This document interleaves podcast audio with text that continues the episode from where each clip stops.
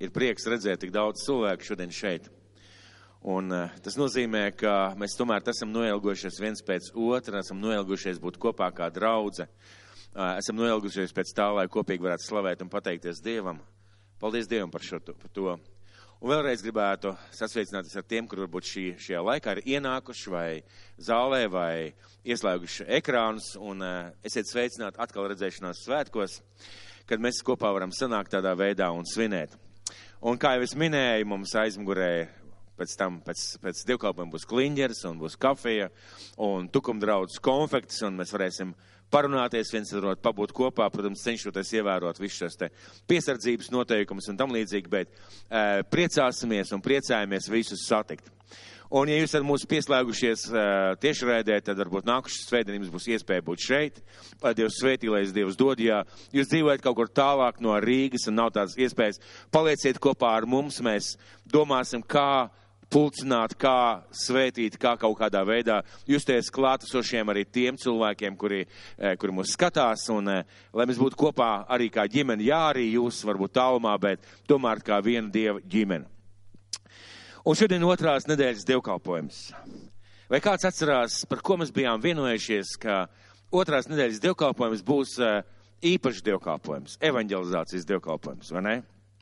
Mēs runājam, ka otrās svētdienas dievkalpojums būs vienkāršs, saprotams, visiem, teiksim, kristiešiem varbūt tāds garlaicīgs, Jo mēs runāsim par vienkāršām lietām, par Dieva evaņģēliju, par to, ka ir jāpieņem Kristus, ka ir jānožēlo grēki. Un tā tam es arī gatavojos visu šo nedēļu. Un bija ļoti interesanti vērot, ka Dievs man visas nedēļas laikā nedod vārdu. Parasti tā, ka Dievs man sāk runāt kaut kad otrdien, trešdien, jau sāk rosīties kaut kādas domas, lietas, par ko es sajūtu, ka būtu jārunā. Visu nedēļu nav nekādas ziņas. Es lasu, es lūdzu, un ir vienkārši tukšums. Un uh, es sāku kļūt tāds drusku nervozs, domājot, kas tad noja, vai kaut kas nav kārtībā, vai kaut kas nav, nav, nav īsti kā vajadzētu. Un sestdien no rīta esmu piecēlies un lūdzu Dievu, un Dievs dot vārdu. Pavisam savādāk, nekā es biju domājis, ka vajadzētu runāt. Un ziniet, kā man tas iepriecināja, jo es sapratu, ka Dievs zina, ko draudzēji vajag. Dievs zina, ka draudzē šajā mirklī varbūt nevajag vienkārši Dievs tev mīl, bet ir kaut kas vairāk, spēcīgāks un uh, nepieciešamāks uh, šobrīd šajā laikā. Un uh, Dievs rūpējas par savu draugu. Dievs gādā un viņš zina, kas mums ir vajadzīgs, kurā mirklī. Tāpat kā mamma vai tētis par bērniem, viņi zina, kas, cil, kas bērnam ir vajadzīgs. Varbūt viņš prasa konfektes, bet Dievs zina, kas ir vajadzīgs cilvēkam. Un uh, vairākus mēnešus mēs bijām tādā izaicinošā laikā. Un vēl nav īsti skaidrs, kas būs pēc šī laika. Vēl īsti nav skaidrs. Ir pilnīgi skaidrs, ka Dievs pieļāva šo laiku, ka Dievs vēlējās lietot šo laiku, ka Dievs vēlējās, lai mēs izvērtējam sevi šajā laikā un lai izvērtējam pēc šī laika. Bet kas īsti noticis vai kas notiks, eh, to mēs tā vēl varbūt īsti neesam sapratuši. Bet pēkšņi, pilnīgi negaidot, trīs mēnešus mēs nevarējām nākt kopā. Bijām mājās, kāds nesaprata, kas notiek, kādam bija bailes, kādam bija stress, kāds bija uztraucies, kas ne, kāds nezināja, ko darīt, un kāds teica, vienkārši viss ir labi. Beidzot, es varu pabūt mājās. Bet tas bija tāds pēkšņi laiks, kas trīs mēnešus valdīja. Un tagad ir atgriešanās laiks draudzēs, atgriešanās laiks kalpošanā, atgriešanās laiks pie tā, man negribētos teikt pie ierastā, bet pie tā dabīgā dzīvesveida, kāds ir draudzē. Un uh, pēkšņi izrādās, ka daudzi ir pieraduši šos trīs mēnešus nekur neiet. Pēkšņi izrādās, ka pa šiem trīs mēnešiem kaut kas daudzos ir mainījies. Es runāju ar mūsu bīskapu, mūsu bīskaps teica, viņš bija uz kādu bīskapu tikšanos, viņš teica, un visās draudzēs un konfesijās mācītāji un, un vadītāji, viņi ir pārsteigti. Tie cilvēki, kas nāca uz draugu, pēkšņi tu viņam zvani, un viņš saka, nu es tā īsti vēl neplānoju. Tu aicini viņu uz dievkopu, un viņš saka, zini, es vispār pārdomāju, es jau laikam vairs nemaz neiešu. Tu zvani cilvēkam, kurš likās dedzīgs un kalpoja, nē, zini, man tas šis laiks kaut ko palika saprast, ka man vajag apstāties, atpūsties, nomierināties. Un daudz ir pieraduši nenākt, nebūt, nekalpot, nekalpot ar savām dāvanām un varbūt daudz pat vairs negrib. Un šis laiks ir bijis šis labvēlīgais laiks tam, lai šīs lietas veidotos.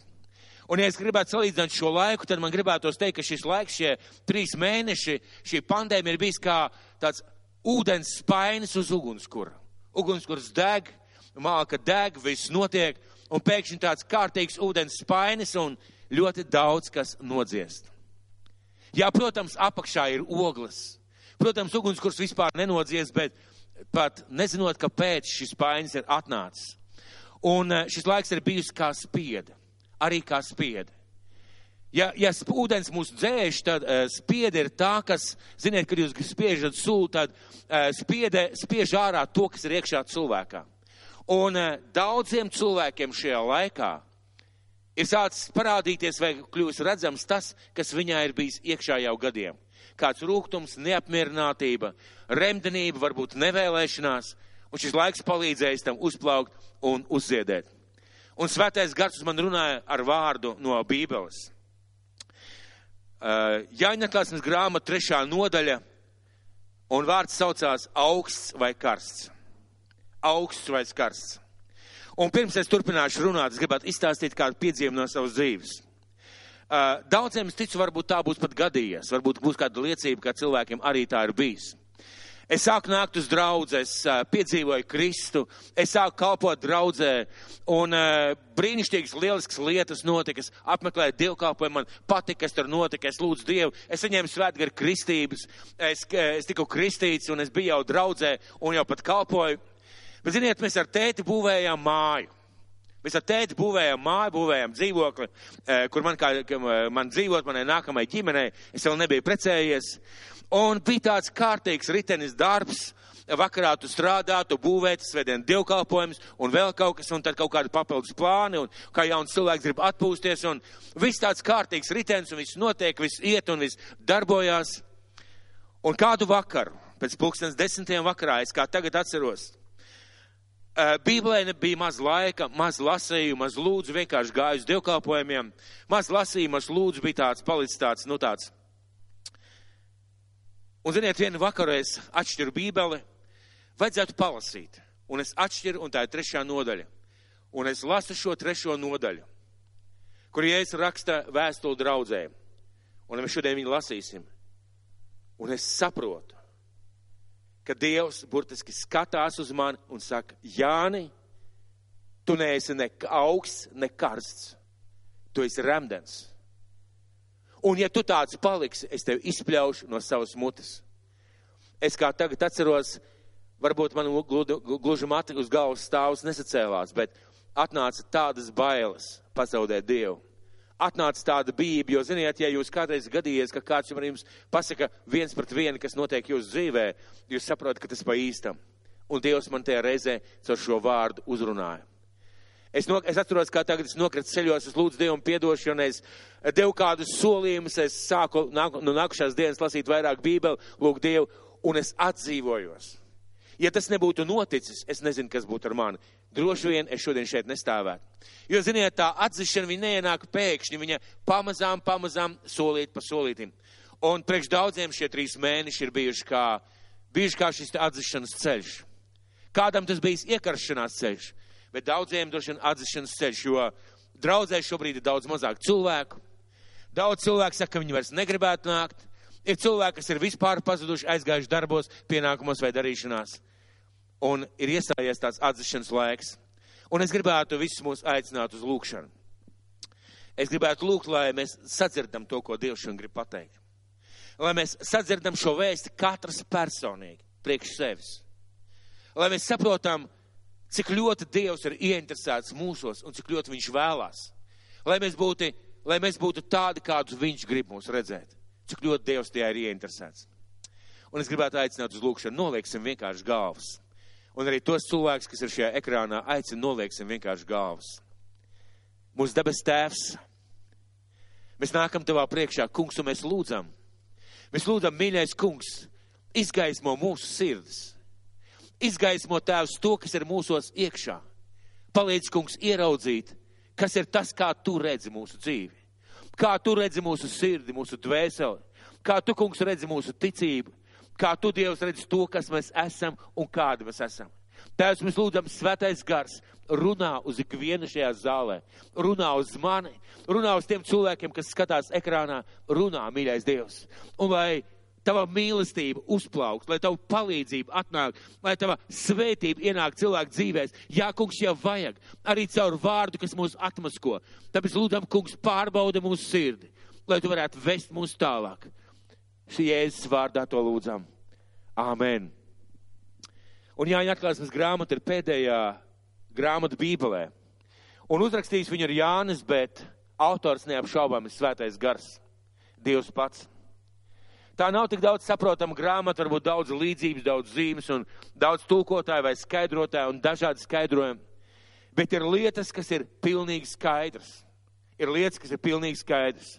Un lai mēs labāk saprastu, lai mēs labāk saprastu šo trešo nodaļu, mēs sāksim ar atklāsmes grāmatas pirmās nodaļas no 9. līdz 20. pantam. Un es gribētu lūgt jūs atver, atšķirt savus bībeles, savus pierakstu kladus Mēs lasīsim lēnām, nesteidzīgi un uh, mēģināsim saprast, ko Dievs mums saka. Ļoti interesanti, ka visu šo septiņu vēstuļu beigās ir tādi vārdi. Ir tādi vārdi. Un arī trešās nodaļas beigās ir tādi vārdi. Kam ausis, lai dzird, ko gars saka draudzēm. Kam ir ausis, lai dzird, ko gars saka draudzēm. Un mēs lasīsim no Jāņa atklāsmes grāmatas pirmās nodaļas no 9. līdz 20. pantam. Es Jānis, jūsu brālis un dalībnieks bēdās, valstībā un Jēzus gaidās, biju salā, ko sauc par patma. Dievu vārda un Jēzus liecības dēļ. Viņš bija izsūtījumā, jeb trimdā, uh, kur viņš bija aizsūtīts kā, kā par sodu, lai viņš izcies savu sodu par evaņģēlijas sludināšanu. Tā kunga dienā es tapu aizrauts garā un dzirdēju aiz manis balsi, kā bazūnu saucam. To, ko tu redzi, raksti grāmatā un sūti septiņām draudzēm. Efezā, Smirnā, Pergamā, Tieterā, Sardos, Filadelfijā un Laudiķijā. Un tas, ko viņš dzirdēja, viņš dzirdēja balsi, kas teica, tas, ko tu redzi, kas ir, raksti grāmatā, jeb raksti vēstulē un sūta septiņām draudzēm, septiņās pilsētās. Un, ja mēs paskatītos kartē, mēs ieraudzītu, ka Patmas sala ir pie, pie Mazāzijas, un tad šīs septiņas draudzes tādā pakavā ir izlocīts. Un e, tieši tā kā ir uzrakstīts e, šajā atklāsmes grāmatā, tā arī šīs vēstures, šīs, tā arī tādā secībā šīs pilsētas arī iet. Un lūk, ko viņš redz tālāk es apgriezos vērot balsi, kas runāja ar mani, un apgriezies ieraudzīju septiņus zelta lukturus. Lukturu vidū kādu cilvēku dāmu līdzīgu, ieģērbtu garos svārkos un apjost ar zelta jostu ap krūtīm, bet viņa galva un mati bija kā sniegbalta vilna, viņa acis kā uguns liesmas, viņa kājas līdzīgs zelta metālam, krāsnī kausētam, un viņa balss kā lielu ūdeņa balss. Viņam bija labajā rokā septiņas zvaigznes, un no viņa mutes izgāja zobens, abās pusēs ass, un viņa vaigs spīdēja kā saule savā spēkā. Un kad es redzēju viņu, es nokritu pie viņa kājām kā miris. Bet viņš man uzliks savu labo roku un sacīdams: Nebīsties, esmu pirmais un pēdējais un dzīvais. Es biju miris, un redzi, es esmu dzīvs mūžu mūžam. Un man ir nāves un ēlas atslēgas. Jānis redz šo vīru. Mēs saprotam, ka tas ir jēzus, un no jēzus nāk tāds majestātus, tāda gaisma, tāds spēks un tāda varenība, ka Jānis nokrīt kā miris pie viņa kājām. Jēzus uzliek viņam savu roku un saka, nebīsties, nebīsties, es biju miris, tagad esmu dzīvs. Un man ir nāves un ēles atslēgas. Kā jūs domājat? Cik svarīga vēsts ir no tādas personas? Cik svarīga vēsts ir saņemt no tādas personas? Jo runiet par to, ka Jānis dzirdēja un Jānim tika pateikts, to, ko es tev teikšu, to, ko tu redzēsi, pieraksti un sūti septiņām draudzēm. Reāliem cilvēkiem, reāliem mācītājiem, Reālai draudzē, tieši tāpat kā mēs šodien šeit esam sapulcējušies. Reāliem cilvēkiem. Padomājiet, cik svarīgi ir šī vēsts. Cik svarīgi vēst no tādas personas. Pirmām kārtām, cik pagodināši. Pagodinoši Jēzus pats sūta šo vēstuli. Otrām kārtām, cik viņa ir svarīga. Un trešām kārtām, cik nopietni viņa ir jāuzņem. Cik nopietni šāda vēsts ir jāuzņem. Un dosimies tālākos trešās nodaļas. Neturpināsim lasīt. Vēl mēs neesam izlasījuši visu. Tad nu raksti, ko tu redzēji, kas ir un kas notiks turpmāk. Noslēpums par septiņām zvaigznēm, ko tu redzēji manā labajā rokā, un par septiņiem zelta lukturiem, septiņas zvaigznes, septiņu draugu eņģeļi, un septiņi lukturi ir septiņas draudzes. Un tālāk seko šīs septiņas vēstules, un mēs dosimies uz, dosimies uz uh, trešo nodaļu, sākot no 14. panta. Un pirms es lasīšu, vai es varētu palūgt Ilonu uh, atnest kaut ko šeit priekšā uz, uh, uz skatuvi. Kad mēs skatāmies uz Jēzus uh, mācību, viņš ļoti daudz lietas darīja ar līdzību. Un iemesls, kāpēc viņš lietoja līdzības, kokus, putnus, uh, paliec pat brīvīt, jā.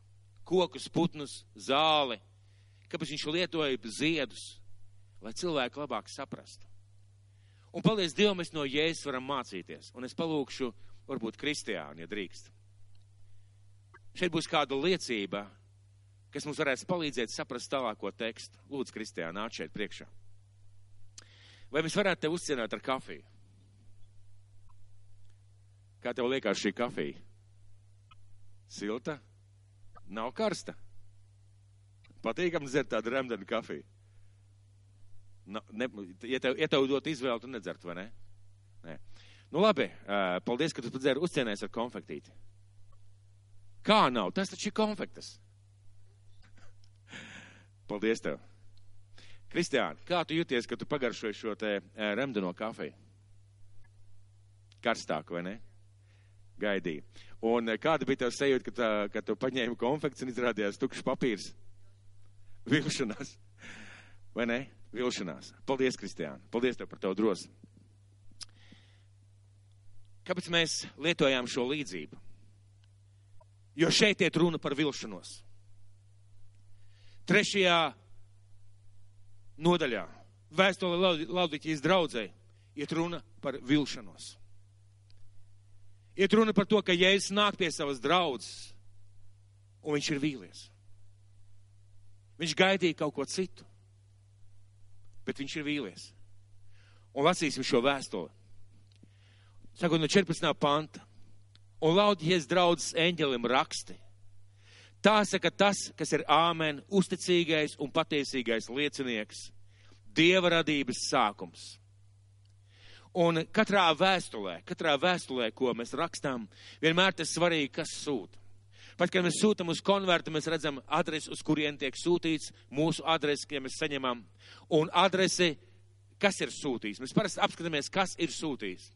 Un ja es šeit tā kā paliek apakšā savu parakstu zem šīs vēstules, sakot, tā saka tas, kas ir āmen, uzticīgais un pateisais liecinieks, Dieva radības sākums. Es zinu tavus darbus. Es zinu tavus darbus.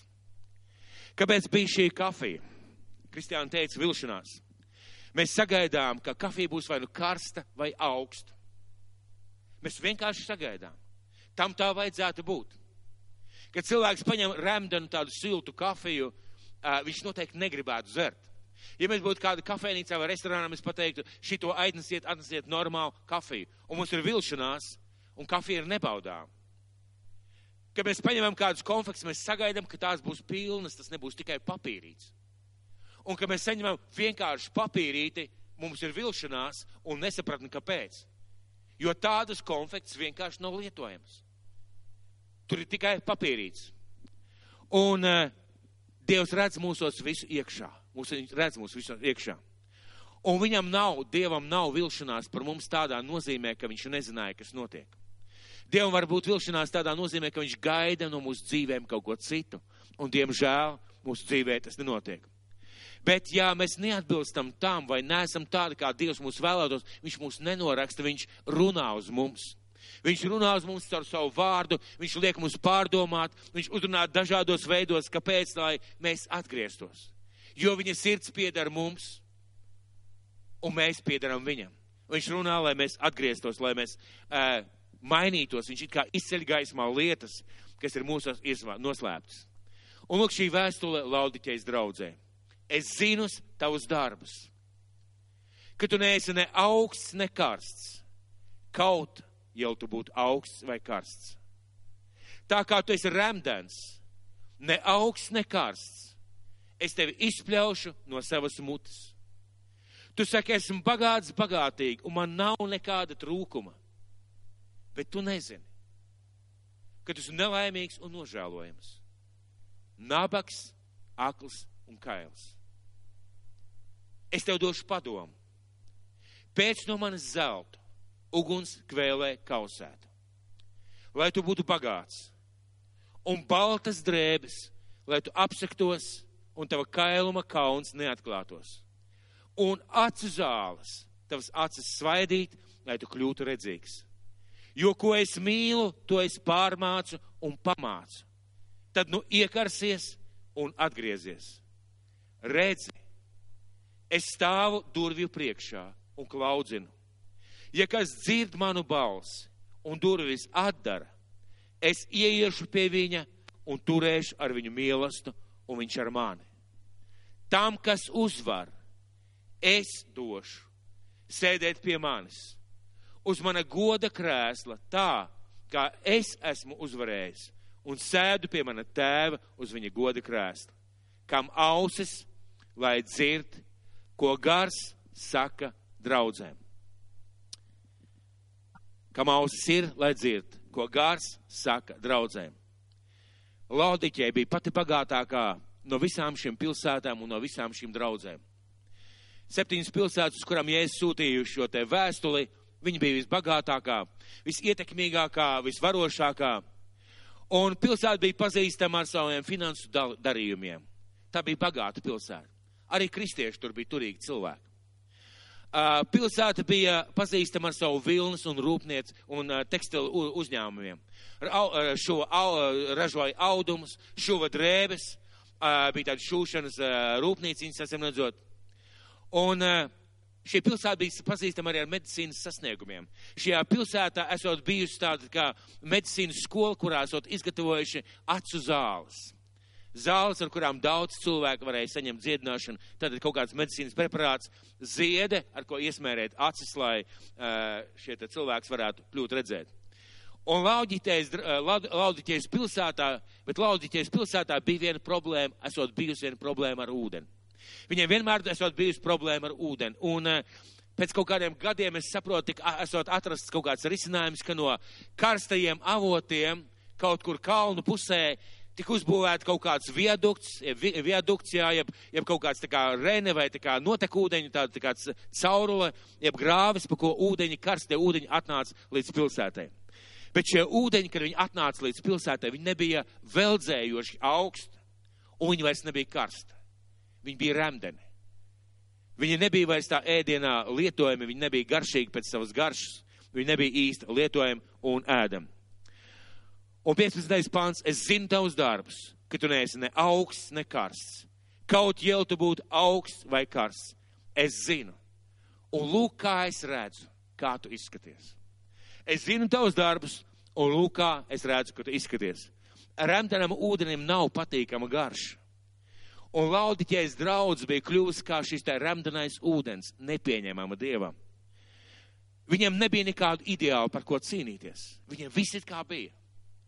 Viņiem nebija dedzības par Dievu valstī, viņiem nebija dedzības par to kaut ko mainīt, kaut ko aizsniegt, kaut kur doties.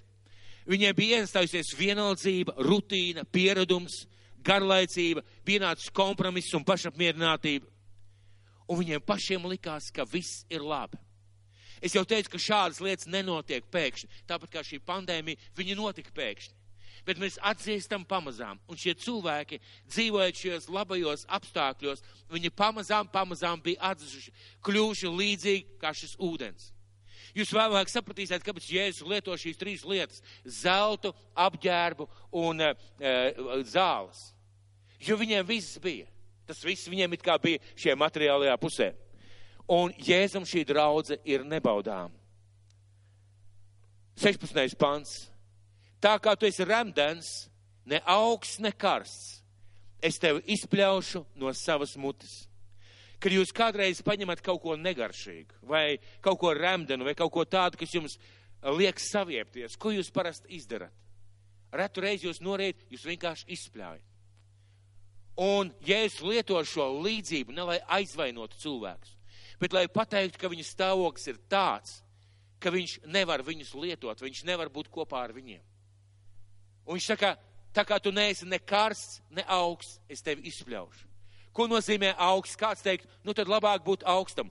Jā, varbūt labāk būt augstam, tālam, atsaldētam, attālinātam no Dieva, bet skaidri zināt, es neesmu ar Dievu. Bet ir pavisam cita lieta, ko paņem kaut ko tādu, ko tu varētu lietot, un izrādās tas nav lietojams. Kāds cilvēks ir remdens? Viņš ir klātesošs kādā vietā. Es zinu, ka mums visiem gadījies būt kopā ar tādiem cilvēkiem, kas ir remdeni kādās lietās. Man gadījās kādreiz būt kādā mācību iestādē, kur mēs taisījām kādu projektu par, e, bija vajadzīga atzīme, mēs taisījām projektu, un mani personīgi šis projekts iedvesmoja, uzmundrināja, un es centos ieguldīties, cik es mācēju, cik es varēju. Bet cik briesmīgi bija būt kopā ar cilvēkiem, kuri stāvēja tā, nu, nu varbūt varētu, es, es nezinu, nu jā, labi, taisījā. Nu varbūt šitā, nu, ja tu gribi, nu varbūt, ka mēs šitā vai šitā daram ah, būs jau labi. Es domāju, ka skolā mums daudziem ir gadījies būt kopā ar tādās situācijās, kad mēs esam ar tādiem cilvēkiem. Un tu saproti, tas cilvēks ir turpat blakus, bet viņš galīgi nav ieinteresēts. Viņš ir remdens, pilnīgi remdens par to, ko tu dari. Mums ir gadījies strādāt kopā ar kādiem cilvēkiem. Es domāju, visiem, kas ar, strādā ar rokām praktiski, strādāt ar tādiem cilvēkiem kopā, un tu strādā, un tu dari, un tev ir grūti, bet tas cilvēks blakus, viņš vienkārši, viņš vienkārši atpūšās. Viņam vienkārši neinteresē tas, ko tu dari. Un, ziniet, tas ir tiešām kaitinoši. Tur vajadzīga liela pazemība un liela savaldība. Mūsu kungam Jēzum ir liela pazemība un liela savaldība. Un tieši tāpēc viņš pie šiem cilvēkiem nāk, nevis vienkārši pateikt, viss es tevi nosītroju, bet viņš saka, tu esi remdens, es zinu tavus darbus. Viņš pat sūta vēstuli šiem cilvēkiem, lai šie cilvēki ieklausītos un lai atgrieztos. Un remdens cilvēks, remdens cilvēks nav tāds cilvēks, kādu Dievs gaidi savā valstībā. Un Jēzus saka, tāds ir tās, tu esi tāds, kādu es tev redzu. Un mēs tādi Dievam nedaram. Un 17. pants, tu saki, esmu bagāts, bagātīgi, un man nav nekāda trūkuma. Šie cilvēki bija ļoti pārliecināti par sevi. Viņi bija ļoti pārliecināti par sevi. Viņi bija tik pārliecināti par sevi, ka viņi tā bija domāja, ka mums viss ir. Mums viss ir labi, mums viss ir kārtībā, mums ir sakārtot draudze, dievkalpojumi, pasākumi, viss ir kārtībā. Kāds cilvēks varētu būt vienkārši mājās un teikt, man ir daudz viss kaut kā, man pietiek viss kaut kā, man ir labklājība, man ir manta, man viss ir nepie, pietiek nepieciešamais ir, es varu vienkārši tādā veidā dzīvot. Un ziniet, tad, kad šīs lietas kļūst svarīgākas par Dievu valstību, kļūst svarīgākas par Dieva plāniem tavā dzīvēm kad šīs lietas kļūst, kad lūkšana, lasīšana zaudēs savu nozīmi. Kad līdzīgi kā es jau stāstīju savu piemēru, ka tev vairs nav laika lasīt, lūgt vai kalpot Dievam, kad tas viss kļūst tāds remdens un nevajadzīgs, bieži vien cilvēks garīgi atdziest, viņš kļūst akls. Ne tikai viņš atdziest, viņš kļūst akls, viņš jau neredz to, kas notiek viņa dzīvē. Viņš vairs nespēja skatīties un redzēt to, kas tad īstenībā tā notiek. Un cilvēks domā, man nav nekāda trūkuma bet tu nezini, ka tu esi nelaimīgs un nožēlojams. Kāpēc? Jo tu nezini, ka tu esi nelaimīgs un nožēlojams. Kāpēc? Jo tu esi nabaks, tu esi akls un tu esi kails. Es domāju, ka mēs neviens negribētu no Kristus dzirdēt šos vārdus. Un es personīgi domāju, ka Jēzus negribēja šādus vārdus rakstīt šiem cilvēkiem, bet viņam nebija cita varianta, kā vienkārši rakstīt. Lai šie cilvēki sāktu aizdomāties Un man liek domāt šie vārdi, bet tu nezini. Kā cilvēks, kurš saka, man viss kā pietiek, man viss ir labi, viss ir kārtībā, kā tāds cilvēks var nezināt? Izrādās var nezināt. izrādās var nezināt savu īsto stāvokli. Un 18. pāns, es tev došu padomu. Pēc no manis zeltu, uguns kvēlē kausētu. Pēc no manis zeltu, uguns kvēlē kausētu. Es jau teicu, šī pilsēta bija slavena ar to, ka viņi bija bagāti. Šī pilsēta bija bagāta, kristieši bija turīgi. Un es šeit piedāvāju pirkt no viņa zelta, viņiem jau ir nauda. Ja es saku, bet jūs esat nabagi, pērciet no manas zelta, attīrītu, kas ir šis zelts. Kas ir šis zelts? Attiecības ar Kristu. Kristus pats. Visdārgākā manta uz zemes ir Dieva klātbūtne cilvēka dzīvē. Visdārgākā manta uz zemes, ko ir jāsaudzē, ko ir jāmeklē, ko ir jāpērk, pēc kā ir jāilgojas, Dieva klātbūtne cilvēka dzīvē. Un, ja es saku, tu esi nabaks, manis pie tevis nav. Tev liekas, ka tev viss ir kārtībā. Tā nav. Man žēl tevis. Un tāpēc, lūk, es tev dodu padomu. Es tev nenorakstu, bet es dodu tev padomu. Pēc no manis zelta. Tātad mani pašu. Sāc gribēt mani pašu. Nevis to, kas tev ir, bet mani pašu. Otrā lieta. Viņš saka,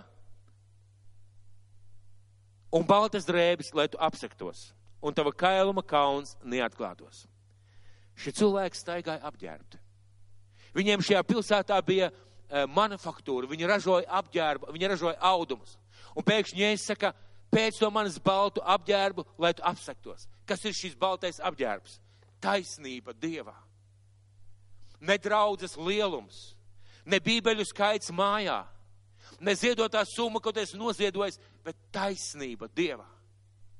Taisnība Dieva acīs. Dieva taisnība cilvēka dzīvē kad nevis tu pats sevi atzīsti par taisnu, bet kad tu skaties uz Dievu, lasi Dievu vārdā un svētais gars Dievu dod liecību, tavā dzīvē ir Dieva taisnība. Jēzus taisnība tavā dzīvē ir tā, kas tev apģērbi. Laudītjā bija daudz paštaisnības, bet ar to viņi bija kaili Dievu priekšā. Un mums, mīļā, vajag. Mums vajag šo Dieva taisnību savā dzīvē. Mums vajag Dieva taisnību šajā savā dzīvē. Un trešā lieta. Un acu zāles, tavas acis svaidīt, lai tu kļūtu redzīgs. Acu zāles. Un es jau teicu, ka Laudikijā ražoja acu zāles, kas daudziem cilvēkiem palīdzēja atgūt vai uzlabot redzi. Bet Jēzus piedāvā nopirkt no viņa acu zāles, lai viņi kļūtu redzīgi.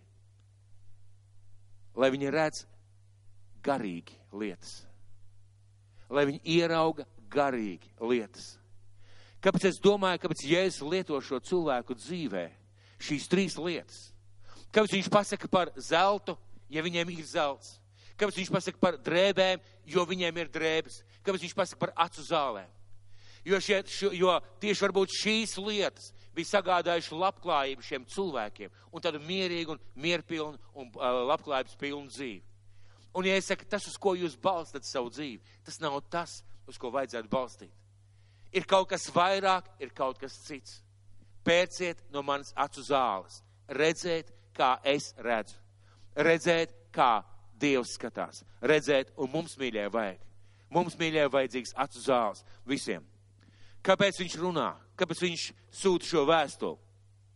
Ne lai sodītu, ne lai tiesātu, jo 19. pantā saka, ka Ko es mīlu, to es pārmācu un pamācu. Tad nu iekarsies un atgriezies. Šie vārdi iekarsies un atgriezies nozīmē domā, kā mainīties. Mainies. Nepaliec tāds. Jo, ja tu to neizdarīsi, notiks tas, ko es teicu. Es tevi izspļaušu no savas mutes. Un tālāk 20. pants. Kādā veidā mums var būt iekarasties un atgriezties? Pirmām kārtām Mums jāatgriežas pie Dieva ar tiešām tādu patiesu grēku nožēlu. Ja mēs jūtam, ka mūsu dzīvē ir remdenība, vismuļķīgākais ir pateikt, gan jau laiks mainīs. Vismuļķīgākais ir pateikt, gan jau Dievs redz, viņš zina manus apstākļus. Gan jau Dievs man palīdzēs. Kāpēc Dievs saka, zini, tagad es, ne, kāpēc Dievs nesaka, kāpēc Jēzus šajā vēstulē nesaka, zini, es kaut ko izdarīšu, un tad tu varēsi atgriezties, tu izmainīsi. Viņš saka, tu atgriezies, tu izmainies. Kādā veidā? Ja tu saņem tādu vēstuli, ja tu dzirdi tādu vēstu, ja svētais gars šodien uz tevi runā, zini, ko dari? Meties ceļos un lūdz Dievam piedošanu. Nožēlo grēkus, sāc lasīt Bībeli, sāc veltīt laiku lūkšanai sāc iet uz draugu, sāc kaut ko darīt, lai šī atgriešanās notiktu reāli. Un 20. Eh, pants redz, es stāvu durvju priekšā un klaudzinu. Kā var būt, ka Dieva dēls, kurš dibināja draudz, stāv draudzes durvju priekšā? Kā var būt? Tas nozīmē, ka viņš pamazām ir izstumts ārā. Viņš pamazām ar visām lietām, kas notika šajā draudzē, viņš pamazām ir izstumts ārā. Viņa gars ir izstumts ārā no baznīcas. Bet paldies Dievam, viņš nav aizgājis, kā apvainojies ceļinieks. Viņš stāv pie šīm durvīm un klaudzina. Un šajā vietā viņš saka, es stāvu un klaudzinu. Es stāvu un klauvēju. Vai kāds nesadzirdēs, jo tālāk ir vārdi, ja kas dzird manu balsi un durvis atdara, es ieiešu pie viņa un turēšu ar viņu mīlestību, un viņš ar mani. Ja kas dzird manu balsi un durvis atdara. Un es domāju, ka šī vēsts varētu skanēt, šī vēstule varētu tik lasīt miljonām cilvēku pasaulē. Un droši vien tikai pieņemsim, ka daudzi, bet ne visi atvērtu durvis. Ne visi pateikt, jā, manā dzīvē nav kārtībā. Ne visi pateikt, jā, man ir vajadzīgas izmaiņas.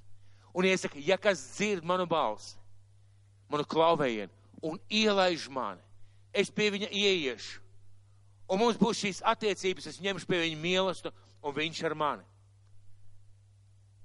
Un 21. pants. Tam, kas uzvar. Tam, kas uzvar ko?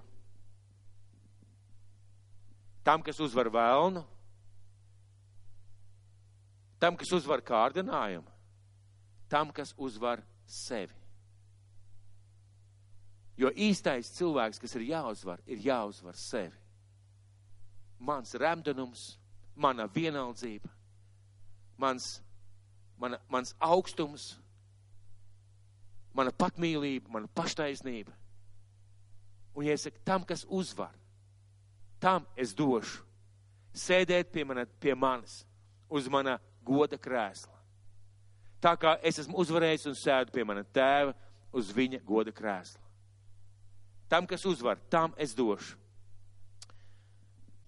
Un šajā vietā, kad Jēzus stāv pie šīm durvīm, man gribētos teikt tā. Vai ir gadījies kādreiz būt kādā sapalējušā telpā? Jūs iet iekšā, tur ir istaba, bet viņa ir sapalējusi. Un pirms jūs tur varētu sākt dzīvot, to istabu ir jāiztīra. Un, ja es stāvu pie šīm durvīm klaudzinu un gaidu, ka kāds atvērs durvis un aicinās viņu iekšā, lai viņš palīdz iztīrīt šo istabu. Un tā istaba, mīļie, ir mūsu sirds. Mūsu sirds, jeb mūsu dzīve. Un tas, ko šis laiks dara, tas, ko viņš izdarīja, viņš daudziem palīdzēja palikt remdeniem. Viņš daudzus spieda palikt remdenus. Un šim laikam tas to izdevās. Un daudziem vairs nav tās dedzības. Un otrkārt, varbūt šis laiks arī parādīja, kas ir iekšā. Tam, kas uzvar sevi, tam es došu sēdēt sava, uz savu troņu, tā kā esmu uzvarējis un sēdu uz savu tēva troņu. Kā uzvarēt šo vienaldzību, jeb remdenību? Ar lūkšanu, ar bībeli, ar nākšanu uz draudz, ar vēlēšanos iedegties, ar vēlēšanos nākt patiesi pie Dieva, lai Dievs izmaina manu dzīvi es došu sēdēt, kāds augsts stāvoklis. Un pēdējā rindukopa, kam ausis, lai dzird, ko gars saka draudzēm. Un tas ir ļoti svarīgi, mīļie draugi.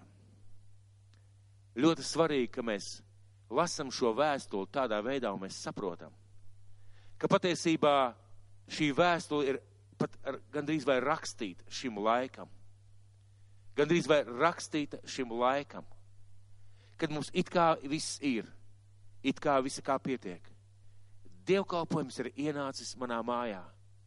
Man neko vairs nevajag. Man viss ir. Slavēšana ir ienākusi manā mājā. Pielūgs man ienāks manā mājā. Ziedot es varu vienkārši internetā. Viss man ir. Bet, ja es saku, bet tu paskaties uz sevi, vai tu neesi remdens? Tu paskaties, vai tu esi karsts par Dieva valstību? Vai tu karsts par Jēzu? Vai tu esi karsts par kalpošanu, par draudz, vai tu esi karsts? Ja tu neesi karsts, tu esi remdens. Un ja es saku, tu nevari tāds palikt, tev ir vajadzīga atgriešanās. Un ziniet, tas, kas mūs var padarīt par remdeniem, nav tikai pārticība. Ja tā būtu, ja tā būtu tikai pārticība, tas var būt jebkas. Tas var būt problēmas mūsu dzīvē. Tas var būt mūsu rūpes par ikdienu, par vajadzībām, par lietām. Tās var būt aizņemtība labās lietās. Tā var būt pat laulība, pat ģimene. Tas, ko es vienmēr novēlu jaunām ģimenēm, pieņemiet lēmumu. Pieņemiet lēmumu savā ģimenē. Es un mans nams, mēs kalposim Dievam. Jo ļoti daudz kristiešu ģimenes, ka viņi aprecās, viņas paldies Dievam. Man ir otra pusīte, viss tagad. Mans uzdevums ir kopt ģimenes likstiņu. Bet tā nav. Mans darbs Da jebkas var kļūt par šo te remdenības ierosinātēm manā dzīvē. Un arī šis laiks. Un kas ir tas, ko mēs runājām? Pirmais solis ir atzīst. Es atceros toreiz, kad es lasīju šos vārdus. Kad es lasīju šos vārdus, tu esi ne karsts, ne augsts, bet remdens. Pirmā lieta, kas mani izglāba, es sapratu, tā ir, un es teicu, jā, Dievs, tā ir. Es esmu remtens. Otrais solis - nožēlot to. Un trešais solis - iededzies. Iededzies par Kristu. Iededzies par Dievu valstību. Iededzies par tām lietām, kas Dievam ir svarīgas. Un tad viss pārējais arī nāks. Ja mēs gribam zināt, kā izskatās dzīvē remdenība, es jums gribētu izlasīt vienu vēstuli no apstuļu darba grāmatas, vienu vēstu no apstuļu darba grāmatas apstudēru grāmatā, piektajā nodaļā, ir kāda ļoti interesanta vieta. Un, kad es gatavoju šim dievkalpojumam, šīs vietas man burtiski saslēdzās kopā. Kā izskatās remdeni kristiešu dzīve? Kā izskatās remdeni kristiešu dzīve? Un apstudēru darbu grāmatu piektā nodaļa, sākot no pirmā panta. Uh, bet lasīsim varbūt pirms tam. Sākot no 32. panta, 4. nodaļā. Ceturtā nodaļa, sakot no 32. panta. Lūdzu, šķiram vaļā savās bībelēs. Apstuļdarba grāmata, ceturtā nodaļa, sakot no 32. panta. Ticīgo pulks bija viena sirds un viena dvēsele.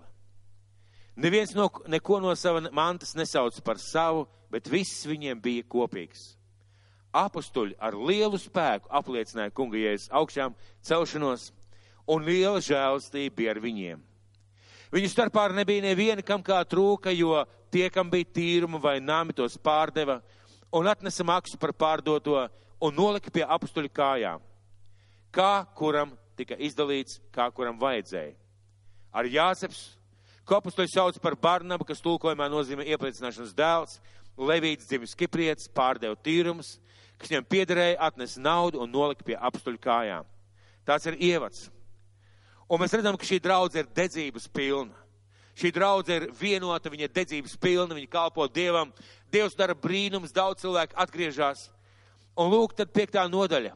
Bet kāds vīrs vārdā Ananija ar savu sievu Safīru pārdeva savu īpašumu un ar sievas ziņu paturēja sev daļu maksas. Un kādu daļu atnesis nolikt to pie apustuļu kājām. Tad Pēters sacīja, Ananija, Kāpēc Sātans piepildīs tavu sirdi, ka tu meloji svētiem garam un paturēji sev daļu tīrumu maksas? Vai tas tavs būdams nevarēja tavs arī palikt? Vai arī pārdots tas nebija tavā rīcībā? Kāpēc tu ieņēmis tādu lietu savā sirdī? Tu neesi melojis cilvēkiem, bet Dievam. Un bija pilnīgi skaidrs, ka šis cilvēks atnāca un nolika šo naudu pie, pie apstuļu kājām un teica, tā ir nauda, ko es pārdevu. Un Pēters viņam saka, Ananija, kāpēc tu tā dari? Kāpēc tu tā dari? Kāpēc tu melo? Šī zeme bija tava, tev neviens viņu neprasīja. Kad tu pārdevi nauda bija tava, bet kāpēc tu gribi būt šis te remdenais pa vidu, būt draudzē un vienlaicīgi melot? Un tu neesi melojis cilvēkiem, bet svētiem garam. Un izpaužās apustuļu zīme, zināt lietas, kas nav zināmas cilvēkiem. Un kas notiek tālāk? Dzirdēdam šos vārdus, Ananija pakrita un nomira. Un lielas bailes pārņēma visus, kas to dzirdēja. Bet jaunekļi piecēluši to apkopu un ārā iznesuši apraku. Pēc kādām trīs stundām ienāca arī viņa sieva, nezinādama, kas bija noticis. Tad Pēters viņai sacīja, saki man, vai jūs šo tīrumu par tādu maksu esat pārdevuši? Viņa atbildēja, jā, par tādu.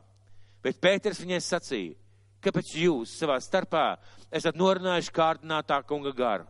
Redzi, to kājas, kas tavu vīru aprekuši, ir durvju priekšā un iznesīs arī tās tevi. Un tūdaļ tā nokrit pie viņa kājām un nomira. Jaunekļi ienākuši atrada to mirušu, iznes viņu ārā un apraka pie viņa vīra. Un lielas bailes pārņēma visu draudzi un visus, kas to dzirdēja. Bet caur apstuļiem notika daudz zīmju un brīnumu ļaužu starpā, un visi vienprātīgi bija kopā Salmana ailē. Un šajā vietā mēs redzam apstuļu darbu grāmatā, tā ir pirmā draudz. Un arī šajā pirmajā draudzē ir cilvēki, kuri ir vienkārši remdeni. Vienkārši remdeni. Un tajā mirklī viņiem ir ērti samaloties, izlikties garīgiem, būt ko tādiem pašiem kā visiem, un viņi tā arī dara. Un Dievs saka, ja tu esi remdens, ja tavā dzīvē nevis vienkārši ir grēks, bet tavā dzīvē ienāk grēks remdenības dēļ, tu karīgi mirsti. Es kādam skolotājam uzdevu jautājumu, kāpēc ir tā, ka tikai viena vieta, tāda vieta Bībelē minēta, šodien daudz cilvēku melo. Šodien daudz cilvēku nedzīvo tā, kā vajadzētu dzīvot. Šodien daudz kristiešu dara nepareizas lietas. Kāpēc viņi ir dzīvi joprojām? Un šis skolotājs man pateica, zini, tā bija pirmā zīme, pirmā liecība, kā princips. Ja tu dzīvo remdenu dzīvi, tu sāc grēkot. Ja tu sāc grēkot, tu sāc garīgi mirt. Un šajā vietā Jēzus saka, nedariet tā. Mums būtu vērts vēlreiz, vēlreiz un vēlreiz pārlasīt šo vēstuli. Tur ir daudz dažādas nianses, ko Dievs mums visiem gribētu pateikt, bet viena lieta mīļā gan. Mēs varam pārbaudīt, vai mēs esam karsti. Ziniet, ja es pārdzīvoju par to, ka man nav lūkšana dzīve, kā gribētos, ja es pārdzīvoju par to, ka Dievs mani kaut kā nelieto, ja es pārdzīvoju par to, ka es netieku uz draudzi, ja es pārdzīvoju to, ka man sanāk samaloties vai darīt kaut ko nepareizu, ja es par to pārdzīvoju, paldies Dievam! Es neesmu remdens. Paldies Dievam! Es esmu dzīvs, es jūtu, ka es daru nepareizi. Es jūtu, ka kaut kas nav kārtībā. Tad, kad tu to dari un vairs nejūti, tad gan vairs nav kārtībā. Kad tev liekas, viss ir labi. Es pazīstu cilvēkus, kuri lasa un lūdz, lasa Bībeli un lūdz Dievu, bet viņi nekalpo Dievam, viņi nekalpo draudzē.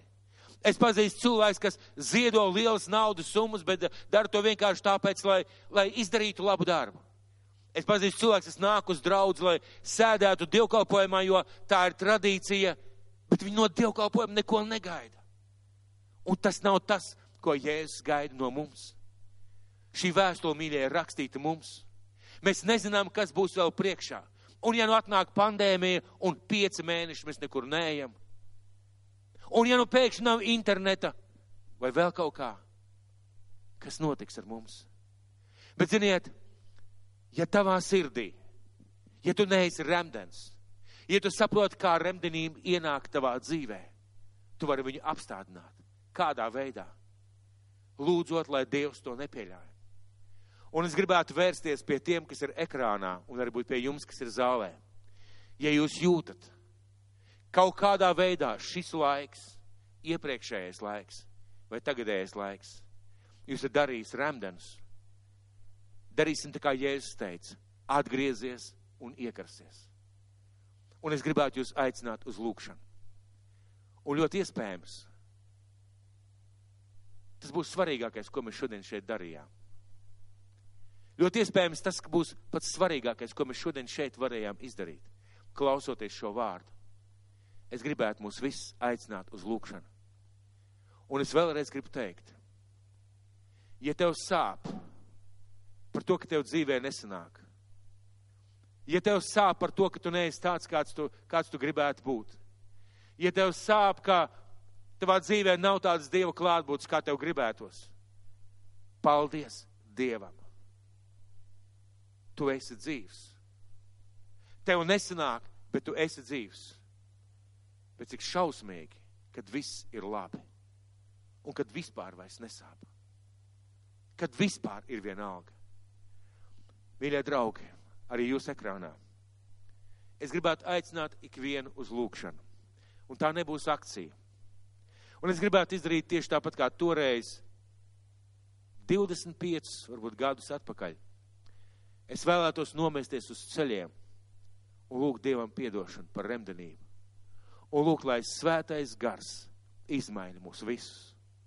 Visus, kas sēž šajā zālē lai nav tādas situācijas, ka man viss ir labi, viss ir kārtībā, gan jau Dievs redz. Es gribētu jūs aicināt uz lūkšanu. Un, ja jūs esat mājās un vēlaties nomesties ceļos, vai jūs esat šeit un vēlaties nomesties ceļos, es aicinu jūs to darīsim. Un kopā lūksim Dievu. Mīļais mūsu debes tēvs, mīļais Jēzu, mēs atnākam šodien, kungs, pie tevis Mēs atnākam pie tevis, tu, kas redzi mūsu sirdis, kas redzi mūsu iekšienu, tu, kas zini, kādi mēs esam. Debes Tēvs, mēs Tev lūdzam Jēzus vārdā. Piedod mūsu remdenību. Piedod Tēvs mūsu remdenību, ka mēs esam ne augsti, ne karsti. Ka mēs samierināmies ar lietām savā dzīvē, kurām būtu jābūt izmestām.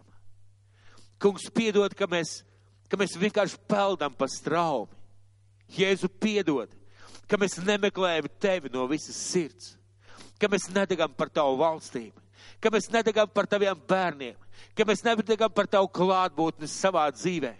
Tēvs piedod, ka to visu mēs apmainām pret ikdienišķām lietām, pret rutīnu, pret dzīves vajadzībām, pret dzīves lepnību, pat pret garīgo lepnību. Debes Tēvs piedod.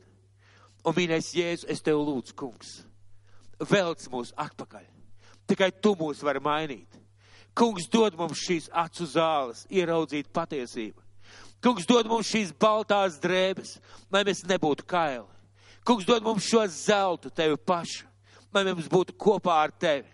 Jēzus, kā tu teici šajā Bībeles vietā, kad tu stāv un klaudzi, un es ticu tēvs, ka šis sprediķis, šīs vārds, šī diena šodien ir šie klauvējieni pie mūsu sirds durvīm. Jēzus, mēs vēlamies tevi ieaicināt savā sirdī.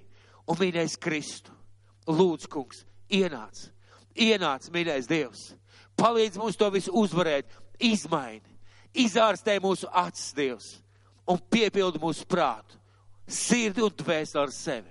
Jēzus, tev lūdzu, paņem projām visu remdenību, ko šis laiks ir ienesis. Paņem, kungs, projām visu vienaldzību, kas ir bijusi mūsu dzīvēm paņem kungs projām visu pieradumu, kas ir stāvējis kā šīs pelējums mūsu istabās. Es tev lūdzu, kungs, Jēzus vārdā un svētais gars pieskaries ikvienam turais ekrāna. Jēzu ikvienam turais ekrāna. Jēzu pieskaries ikvienam šajā zālē. Ikvienam, mīļais Dievs. Mums tik ļoti vajag tevi. Kungs, mums tik ļoti vajag tevi. Un Dievs, mēs lūdzam, ienāc, aizskar mūs un dziedini mūsu tēvs. Jēzus vārdā. Amen.